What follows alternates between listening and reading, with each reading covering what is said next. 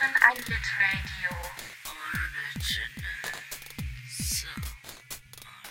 Hallo und herzlich willkommen zu Folge Nummer 12 oder Folge, Folge 12, wie der Allmann oder die Allmännin sagen würde.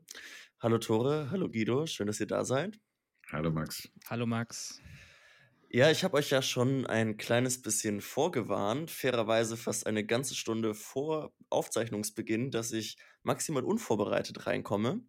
Und ich weiß auch nicht, was diese Woche los war. Ich hatte eigentlich relativ viel Zeit und im Verhältnis zu sonst recht früh das Lesen angefangen.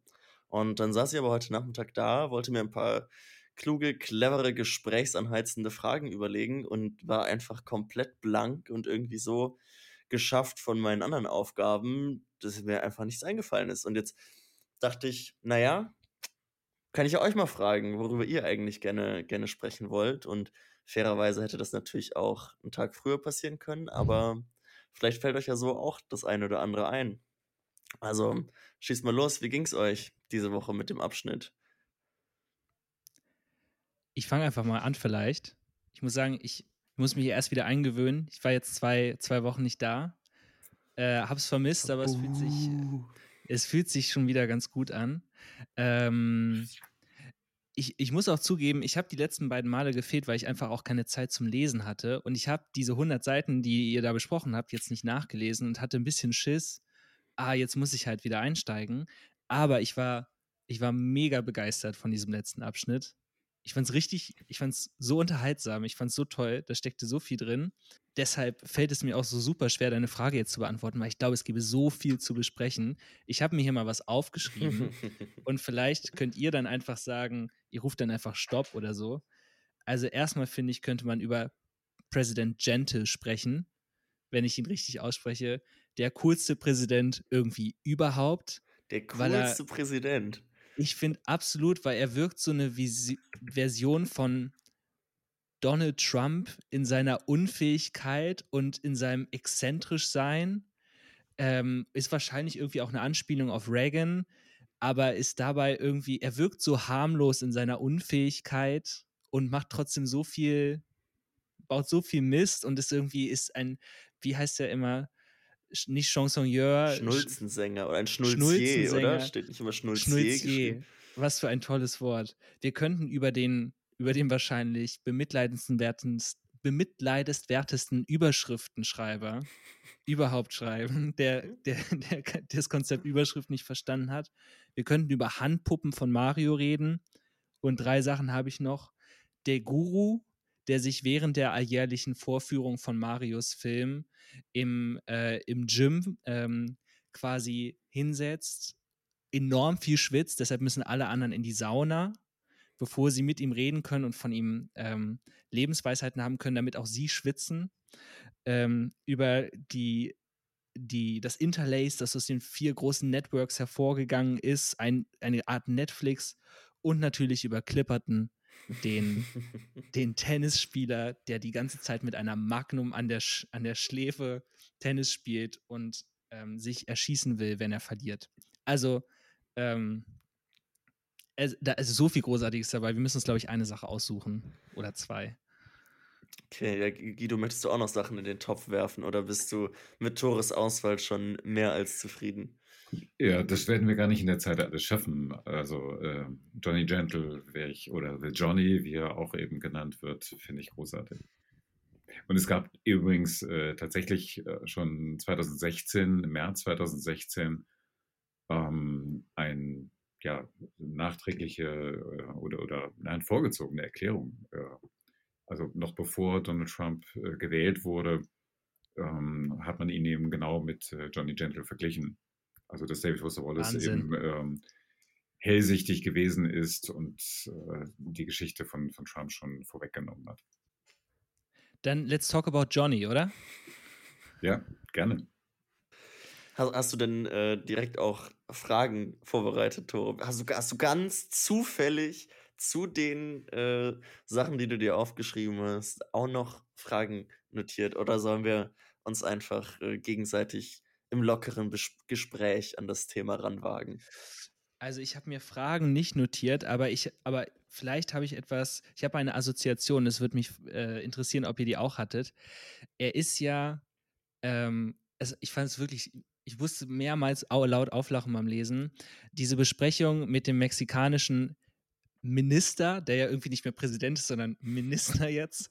Und der kanadische Premierminister ist nicht da, weil, weil auf einmal ähm, Kanada diese, diese, diese Konkavität dazugewiesen wurde, diese, diese Mülldeponie, diese riesige Mülldeponie. Und der Premierminister dann in dieser Überschrift schreibt, was sollen wir mit noch mehr Land? Wir haben jetzt schon mehr Land, als wir jemals benutzen können. Und Johnny Gentle sagt aber die ganze Zeit nichts, sondern nur sein äh, irgendwie äh, Stabschef und der hängt die ganze Zeit an so einer Sauerstoffflasche und man liest nur laut aus, immer so. Und das ist natürlich, du denkst, er hyperventiliert und braucht deshalb Sauerstoff, aber ich hatte auch eine Darth Vader-Assoziation. Das ist ja voll die Darth Vader-Art. Ne? Hattet ihr das auch? Wie ging es euch dabei? Ganz großartig auch noch der Satz, ähm, der, der dann zitiert wird, so von eine Szene, die dann quasi so eingeblendet wird. Äh, Gentle sagt dann zu dem mexikanischen und dem kanadischen äh, Präsident bzw. Premierminister, äh, danke Jungs, ihr habt tolle Seelen. ja, ihr habt tolle Seelen. Ich, ich muss sagen, mir ist es ein bisschen zu krass. Ich kann gar nicht so gut, gut lachen. Echt? So in, ich weiß nicht, in all seinen Ausprägungen ist mir das ein bisschen zu krass. Also sowohl diese, diese ganze Randerzählung dieser unfassbaren Germaphobie, die irgendwie Johnny Gentle an den Tag legt, die ich will jetzt niemandem äh, zu nahe treten, der es irgendwie gern, gern sauber um sich rum hat, aber das ist mir so ein bisschen unheimlich, muss ich sagen. So dieses, diese krasse Sterilität und die, die Produkte, die da irgendwie so zu einem immanenten Teil des, des Tagesablaufs werden. Das ist, das haut mich schon mal direkt so raus. Da kann ich mich nicht so identifizieren. Und ah, so alles zusammen. Es ist einfach, für mich ist ein Ticken too much, so zu viel, zu viel Shit irgendwie, der da abgezogen wird und offensichtlich auch durchgeht. Und vielleicht gerade weil man sich irgendwie Ähnliches vorstellen kann, einfach weil man Ähnliches auch schon gesehen hat, es ist so ein bisschen ja, ich weiß auch nicht, geht für mich so ein bisschen der Entertainment-Faktor leider leider verloren. Also, ist es ist es für dich einfach so, dass du dem innerhalb des Textes oder des Buches, wo du dir denkst, das schlägt irgendwie voll raus, das macht für mich im Worldbuilding keinen Sinn, oder dass du dir denkst, dass das also, es ist dir zu unheimlich im Sinne von, das ist eigentlich viel zu düster, als dass du drüber lachen kannst? Nee, also ich ich ich glaube, eine Mischung aus beidem. Ähm also auf der einen Seite schon eben der, der Vergleich zu, zu unserer Welt einfach, wie, wie sie ist oder zu bestimmten Zeiten war. Und dass das halt ja irgendwie, irgendwie krass ist. So und so diese, diese Absurdität einfach nicht mehr so zieht, weil es halt nicht mehr so absurd ist. Und aber innerhalb des Textes fällt jetzt der Abschnitt natürlich auch ein bisschen raus, weil es ist ja dezidiert Marius Version ähm, des Erzählten. Das wird ja in der Fußnote, glaube ich, auch nochmal spezifiziert, so dass so die, Verschwörungstheorie in Anführungszeichen, wer da eigentlich die Strippen in der Hand hält. Also der Chef vom Büro für unspezifizierte Dienste, was auch äh, ein Wahnsinnsname für ein, für ein Office ist. Ähm, wie ist der? Rod Tyne oder Tine. Und diese krasse Überzeichnung, so, die, die Mario da in seinem Film bringt, mit der gehe ich halt nicht so mit, so im, im sonstigen Erzählkontext. Es ist mir einfach ein bisschen zu einfach. Aber da es ja dezidiert Marius Version ist, ist es ja, ist es ja auch okay. Aber trotzdem habe ich einfach so den, den Leseeindruck, so ein bisschen so, hm, okay, das ist jetzt schon sehr einseitig. So ein bisschen, also, also ein Land, das sich, das so plump geworden ist, dass in so einer krassen Überzeichnung tatsächlich irgendwie lebt, finde ich fast unglaubwürdig aber ja, vielleicht bin ich auch einfach nur zu naiv und gutgläubig und vielleicht ist das eigentlich auch total realistisch.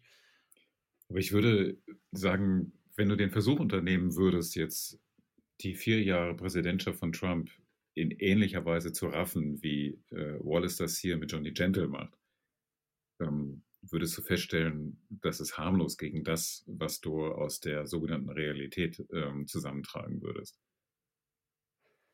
Ja, gut, vor allem, weil das aus der Realität halt irgendwie nochmal noch mal so so viele Leute irgendwie auch so hart trifft, ne? Und die Sachen, die die von Gentle da abgezogen werden, sind absurd, sie sind wahnwitzig, sie betreffen auch viele Leute oder erzwingen Änderungen im Leben vieler Leute, aber sie sind irgendwie nicht so bösartig in, in manchen Sachen. Ja, er verstrahlt kann er damit Uranstrahlung schon so ein bisschen, oder? Also ist, er verstrahlt doch, oder? Er, er, lässt die Silos da explodieren und, und, hat dann diese, diese Heizgeräte, die darüber kommen.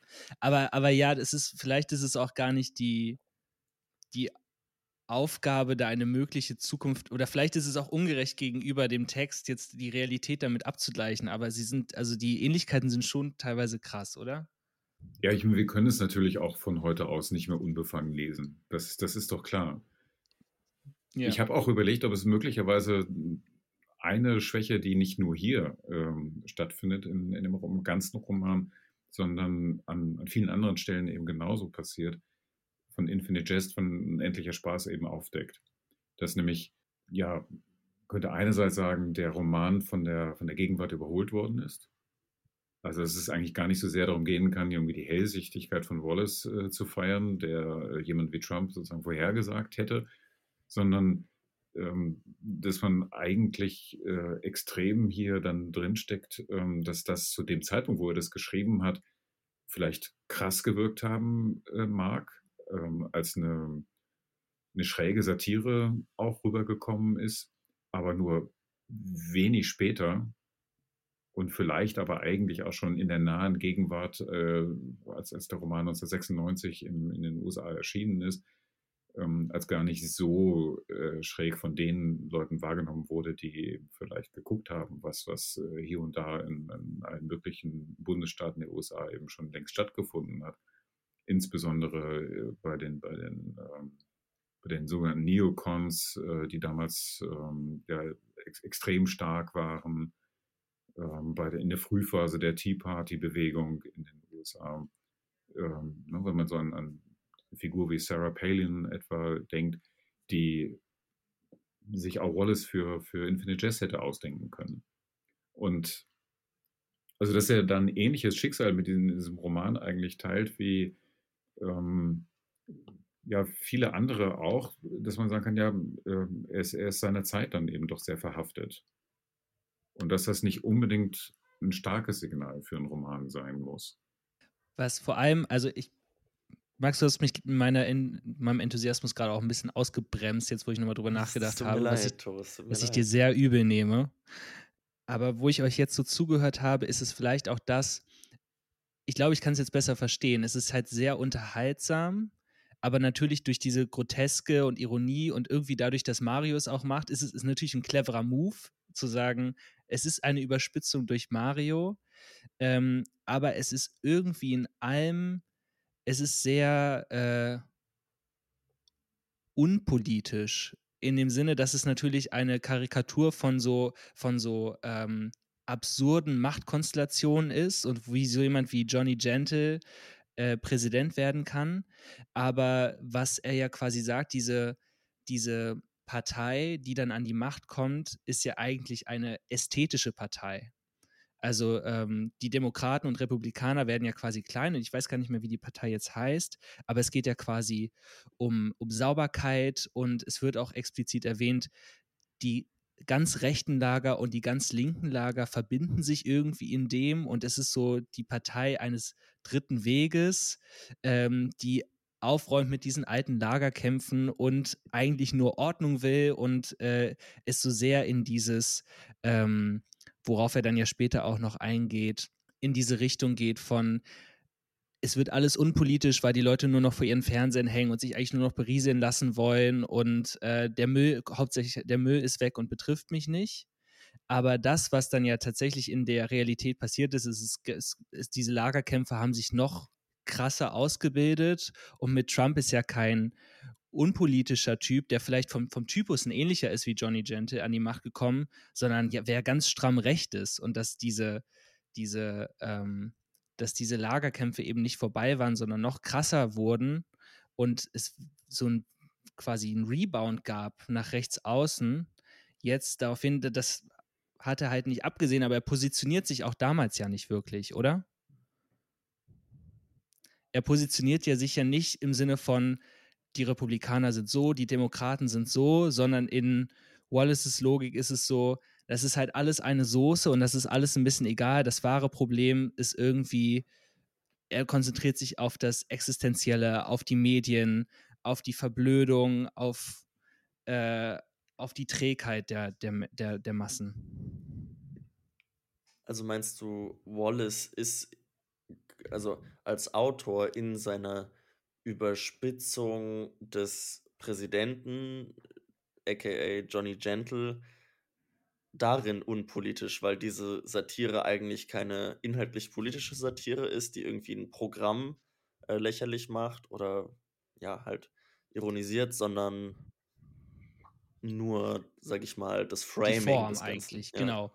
Genau. Was man dem Roman ja nicht vorwerfen muss, weil das ja, also ist ja die Frage, was will er damit? Er wollte das halt offensichtlich nicht explizit, aber ähm, keine Ahnung, darin habe ich ein bisschen deine Kritik gelesen, aber vielleicht habe ich dir jetzt auch komplett was Falsches in den Mund gelegt, Max. Also ich könnte, ich auf jeden Fall, ich, ich fühle da gerade so ein bisschen mit.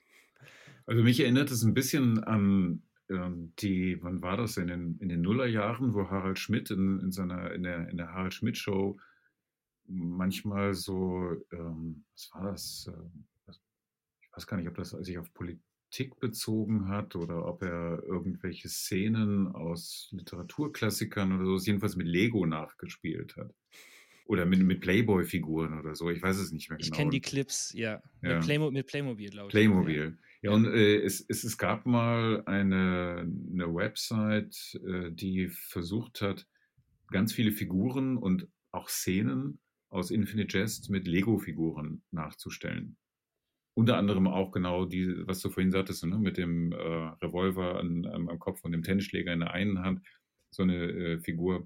Ich kann euch das Bild mal schicken. Das, ähm, und so sagen wir, auf, auf diesem Niveau äh, etwa bewegt sich das. Oder ne, das, das war irgendwann mal, war, war das äh, einfach witzig. Aber ähm, wenn ich mir heute so einen Clip von Harald Schmidt angucke, finde ich es halt überhaupt nicht mehr witzig. So ganz und gar nicht. Ähm, das meinte ich so ein bisschen mit diesem Altern, was, was da stattfindet. Es ist schwierig, das nachträglich im Roman zum Vorwurf zu machen, völlig klar. Aber ähm, es zeigt aber vielleicht ein bisschen den Horizont, in dem sich und auch der, der Kontext, in dem sich dann das, was da ähm, inszeniert wird, als Satire bewegt. Und trotzdem haben wir ja gelacht, Guido. Na klar. Aber ich mir, mir hilft. Ich habe aber über deine tolle Zusammenfassung, glaube ich, mehr gelacht, als, als, als ich beim Lesen oh, gelacht okay, habe. Okay, okay, danke schön. Ähm, ähm, mir hilft dieses Moderatoren oder dieses Late-Night-Hosting gerade in meiner. Es gibt ja, also, ähm, wenn man sich US-amerikanische Late-Night-Moderatoren anguckt, sind ja, glaube ich, fast bis auf Samantha Bee wirklich nur Moderatorinnen. Äh, dann gibt es ja so Leute wie, ähm, dann gibt es so äh, Leute wie ähm, Conan O'Brien, obwohl der nicht ganz, Jimmy Fallon zum Beispiel. Jimmy Fallon, der ja irgendwie der beliebteste ist und der halt so ein Quatschmacher ist und der ja auch Donald Trump damals eingeladen hat und sie ihm so ins Haar gefasst hat, wofür er dann ja auch kritisiert wurde.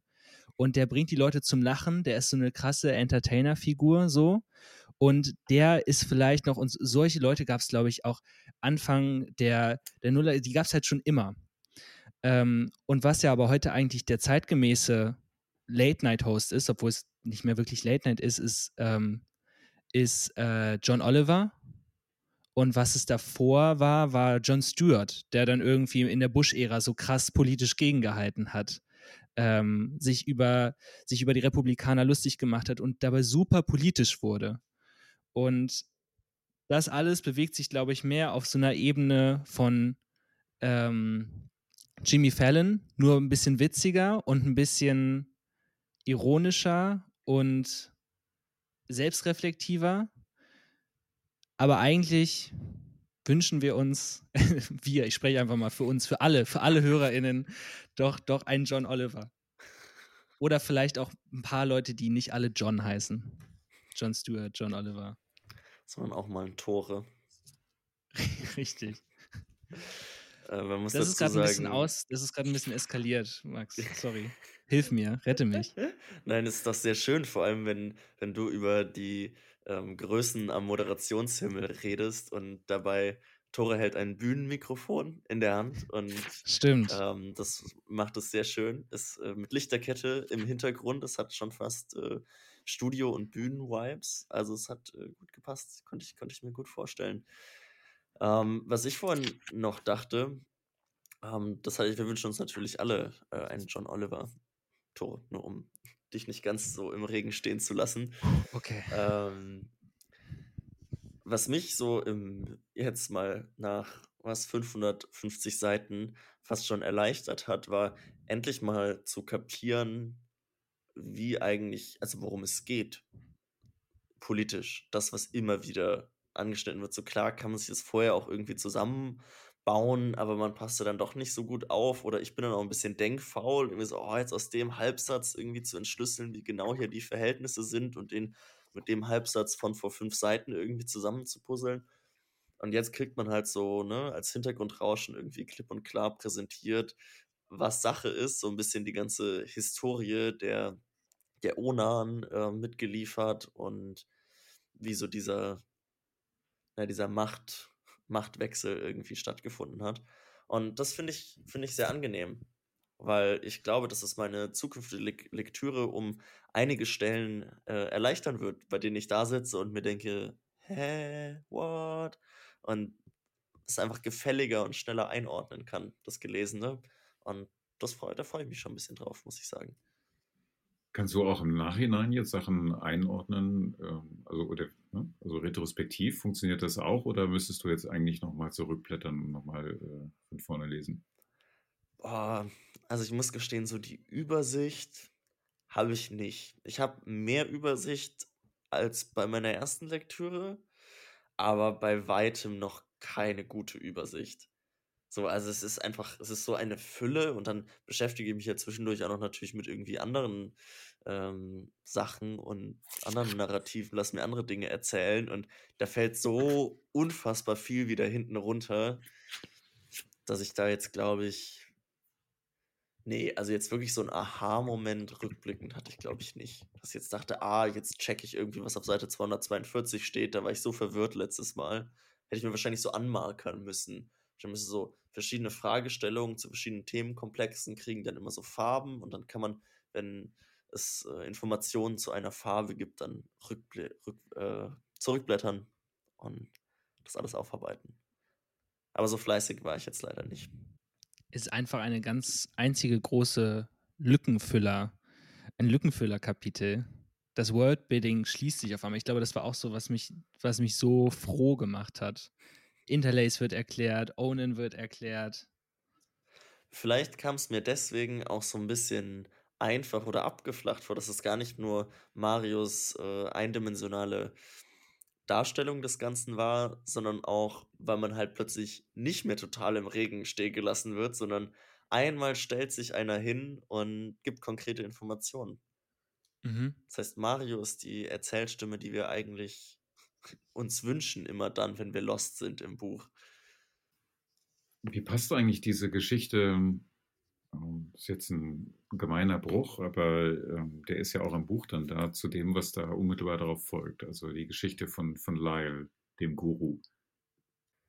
Also in Lyle habe ich irgendwie sehr mir den vorgestellt, den vielleicht mit dem Hal unbedingt mal am dringendsten reden müsste und mit dem auch Foster Wallace, glaube ich, sehr, sehr gerne mal geredet hätte. Ähm, das kam vor allem, ähm, nachdem Guido, du hattest uns ja nochmal, das können wir vielleicht in dieser Folge verlinken, ein äh, Audio-Feature, was du mal zu Wallace gemacht hattest, wo man viel über ihn biografisch erfährt und der eben auch mit diesem äh, Ruhm sehr gerungen hat und mit sich selbst natürlich unfassbar viel gehadert hat und wo man auch erfährt, dass er extrem viel geschwitzt hat früher Mhm. und immer mit einem Handtuch über den Campus lief, um eine, damit alle immer dachten, er hat Sport gemacht und würde deshalb so viel schwitzen. Und deshalb ähm, ist natürlich irgendwie ein bisschen was von Lyle, sieht man in ihm. Ähm, Und ähm, ja, aber wir müssen dann vielleicht nochmal dazu sagen, dass also wer Lyle eigentlich ist. Also er wird jetzt hier als ja. Guru eingeführt, als äh, irgendeine Mischung aus einem christlichen Asketen und, und einem Hindu-Guru, äh, ähm, der halt nie etwas isst oder trinkt, sondern nur dadurch überlebt, dass er ähm, ja den Schweiß von anderen Leuten ähm, ja, abschleckt oder, oder inhaliert. Ne?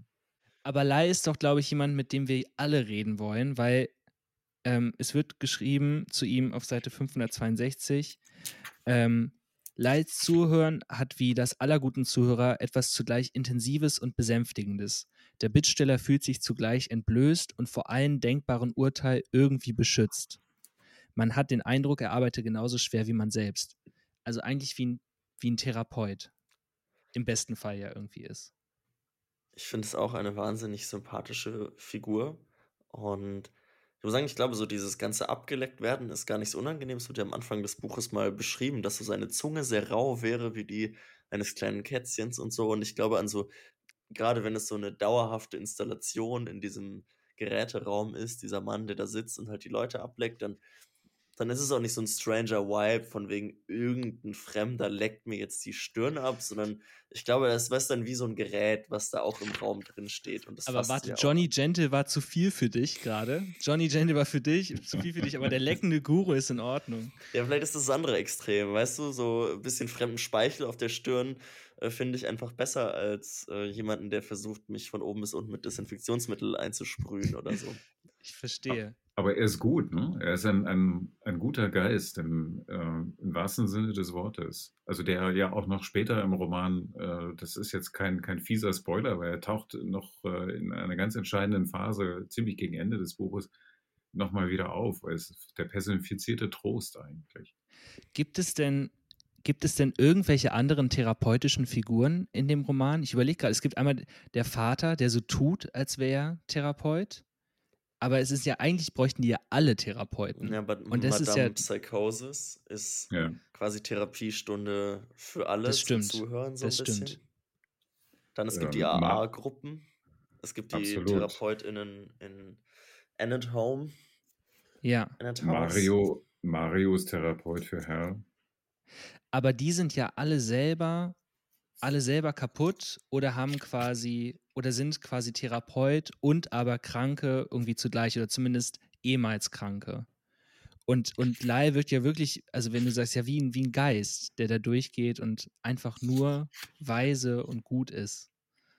Der kein, kein wirkliches Selbst hat, außer seine Funktion des Schwitzens und Zuhörens. Und das durch die Ausdünstungen von Incandenza Senior leicht angesäuselte Vortragen von William Blake Stücken mit Mickey Mouse Stimmen. Danke für die Ergänzung. Ja, das ist, ja. Hast du mich ein bisschen ausgehebelt jetzt? Ah, ne, das war, wollte, wollte ich gar nicht machen. Das war ein, ich wollte einfach nur noch mal diesen, diesen Textteil gerne mit reinbringen, weil ich das auch so einen, einen schönen Satz finde. Das ist toll. Im, Im letzten oder vorletzten Leseabschnitt. Aber das sind ja diese ganzen Marker, die dann, ähm, die dann ja schon darauf hinweisen, wie ihr auch schon mal besprochen habt mit der AA Group und wie das auch, ich weiß gar nicht mehr, was war, ob es der Übersetzer war äh, in, in dem Feature, Guido, was wir nochmal verlinken müssen, die gesagt haben, er ist ja eigentlich kein postmoderner Autor oder jemand, der sich komplett verabschiedet hat, alles nur noch runter äh, in, in seine Strukturen zerlegt und man steht quasi vor dem Nichts, sondern durch solche Figuren oder durch solche Rituale ja doch irgendwie versucht, was Sinnstiftendes hier zu finden. Oder seine Figuren suchen irgendwie was Sinnstiftendes in dieser komplett absurden und kaputten Welt, in die sie reingeschmissen werden. Und Ja, das absolut, macht, ja. finde ich, äh, das ist so tröstend. Wobei man sich natürlich jetzt nochmal ganz en Detail wahrscheinlich angucken könnte, wie dieser Trost dann tatsächlich aussieht und ob der nicht irgendwie auch ein bisschen so in sich zerfällt, weil ich finde, das ist zum Beispiel mit dem, was Lyle zu erzählen hat, gerne mal ein bisschen so, Mhm. dass man auch den Eindruck bekommt, so hey, beim wirklichen drüber nachdenken hat es auch das Gefühl oder den, ja, einfach ein bisschen was Phrasenhaftes. Aber eine Phrase Mhm. kann natürlich trotzdem Trost spenden, ne? Aber dann, wenn du dann anfängst, das irgendwie zu zerlegen, dass letztendlich da, darin halt auch kein, kein Sinn liegt. Ähm, aber heißt Die ja auch, Wahrheit, ja. die Wahrheit macht dich frei, aber vorher macht sie dich fertig. Es hilft, aber es ist irgendwo auch ein Kalenderspruch, so ein bisschen, oder? Unterschätze mir nicht die Objekte. Unterschätze mir nicht die Objekte. Ja, ein, ein Wahnsinnssatz und auch eine Wahnsinnsgeschichte, finde ich, die da erzählt wird von, von diesem Mann, der sich auf den Stuhl stellt und äh, anfängt zu fliegen. Einfach nur, ja, weil er das Objekt nicht unterschätzt hat. So, I don't know. Äh, Weißt du, ich, ich, ich gehe mit dieser Geschichte mit und glaube diese Geschichte und nicke die dann auch mit so einem, weißt du, ich sitze dann vor meinem Buch und denke mir so, letzter Satz, ah, er hat die Objekte nicht unterschätzt. Ja, klar, runde Sache. Und dann zehn Sekunden später so, okay, was? Ein erzreligiöser, experimenteller Onkologe, den sein eigenes inoperables Rektumkarzinom dem Tode geweiht hat, stöhnt. Warum? Oh, warum, oh Herr, gibst du diesem Mann diese idiotische marginale Macht und mir nicht einmal die Macht über meine gierigen Dickdarmzellen? Dann sprechen wir beim nächsten Mal einfach über den Trost, der in sich zusammenfällt, dann doch. Vielleicht finden wir da ein paar gute Stellen, Max. Ja, lass, lass, lass uns das gerne tun. Ähm, und lass uns auch, lasst uns gerne hiermit zum Ende kommen. Also jetzt haben wir es auch noch geschafft, den, den Dickdarm mit einzubauen und damit das Podcast-Bingo zu Ende gespielt. Zumindest ist mein Sheet voll. Und ja, in diesem Sinne schon mal danke fürs Zuhören. Danke, dass ihr dabei wart. Und wir lesen bis nächste Woche bis Seite 651. Der letzte Satz ist, Hal hatte sich das Zeug ein paar Minuten lang angehört und seinem Bruder dann gesagt, das höre sich an, als verliere jemand direkt vor seinen Ohren den Verstand. Das, da Das wäre doch ein schönes Programm für diesen Podcast eigentlich. Ist eigentlich unser Motto, ja. Ja, und auch zum Thema Trost und Trostsuche ähm, vielleicht eigentlich ein ganz schöner Aufhänger. Genau, damit ist alles ähm, oder fast alles zumindest gesagt. Und genau, tschüss und bis nächste Woche. Bis nächste Woche. Tschüss, bis nächste Woche. Das war ein Litradio ohne Jingle.